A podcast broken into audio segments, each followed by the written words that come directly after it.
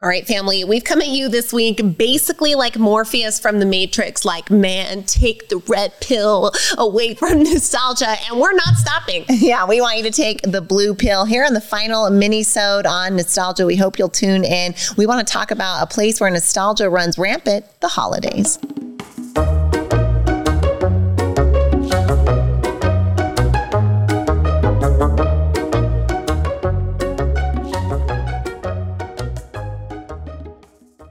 If you're hearing all this culture talk and want to be a part of a thriving, growing culture, we want to invite you to be a part of Squeeze In. Squeeze In Franchising offers you the chance to bring a culture and a vibe like Squeeze In to your community. You can make money, you can get time freedom for you and your family. We would love to have you as part of our Squeeze In family. Join us in the ownership team and go to squeezein.com slash franchising.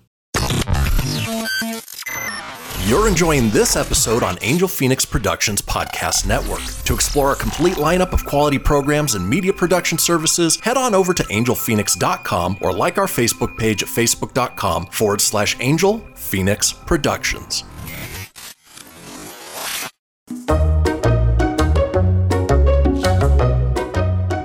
So, as we're thinking about nostalgia, we can't end out this week without talking about the way that nostalgia plays into family traditions right? Especially around the holidays. This is when we see most families have the most traditions is collected around those times of celebration and those times of holidays. So you probably, depending on what your family celebrates, can think of those holidays and get that feeling, right? It, it's either a positive nostalgia feeling. If you're like us, you were lucky enough to have incredible, loving, supportive, positive family and you have good anchors in your family, then when you think back to those traditions, you get that happy yearning vibe of nostalgia. If you did not have happy holidays, or if you've lost someone around a holiday that's significant for you, then you might have the opposite of that nostalgia, right? A lot of folks who've experienced something traumatic around the holidays will say, uh, gosh, I remember the holidays before the incident and I remember the holidays after. And it leaves this cloud, which is magnified by that sense of nostalgia. So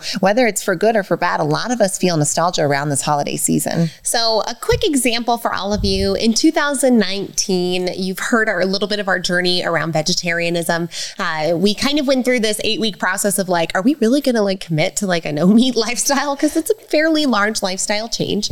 And at that particular holiday, and the thing, Shy, if you'll remember, that I personally was grappling with leading up to it, because it was about October that we gave up meat.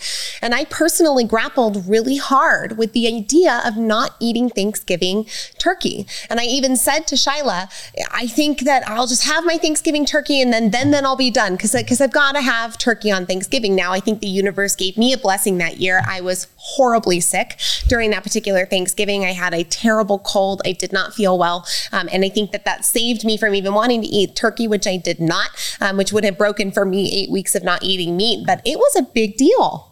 Yeah, it was. And we think about the holidays too, all kind like what what is the traditions that you have if you're like us and you're a Christmas celebrator, you've probably got this like lineup of Christmas movies, right? Like we gotta watch Elf. these five, right? Like, yeah, there's certain ones that are gonna be on the list every year. Now for us, there's three, well, there's two that play on Christmas Day for sure. One is White Christmas, because that's my absolute favorite.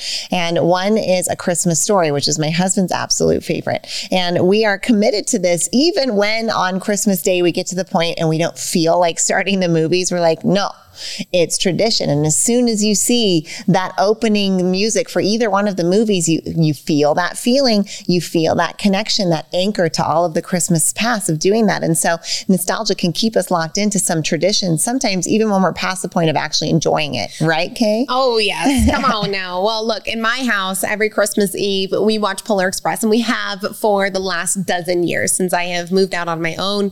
Uh, and this is a, a great tradition and it's a very magical movie. And when i first saw it when i was uh, a preteen it really gave me that feeling of christmas magic like maybe santa could actually be real. Maybe the train's going to come for me. I don't know.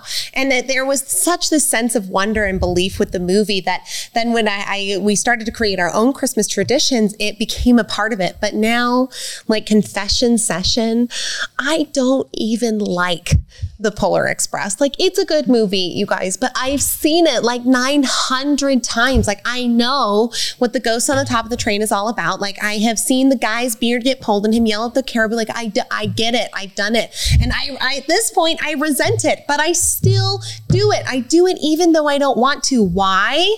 Because nostalgia is at play. And am I going to stop? No, but at least I'm conscious about what I'm engaging in. Well, final story for you as we close out today's mini-sode speaking of Polar Express, they actually do a Polar Express event here in our northern Nevada area. You can take your kids, you can go on a train, it putt putts for like three miles. It arrives in a North Pole. You don't get off the train, but Santa gets on, he hands out his bells, bada bing, bada boom, you putt putt back to the station. And they do that three nights a week from November through December. Now, the first year that we went, the kids were like five and two, like five, five and two, and they're was magic. They loved it. We loved it. It was beautiful. The next year, same. They're a little bit older. They're even more into it. They love it. We love it. The magic is there. Well, let me tell you, six years later, and we were still doing the Polar Express. And the last time we did it, I think the twins were like 10 and Annadelle was seven. And we just, we were like, why are we here this year? Why did we spend hundreds of dollars to be on this train? Because of nostalgia, because of those pre established memories. So, as we close out here talking about how we examine the role of rigid adherence to certain traditions. It's okay to keep doing them, but think about the role of nostalgia and how it has played and had an impact on you in that decision making. Now, all of this veil lifting comes at you, as always, with so much love from your sisters, Kay and Shy.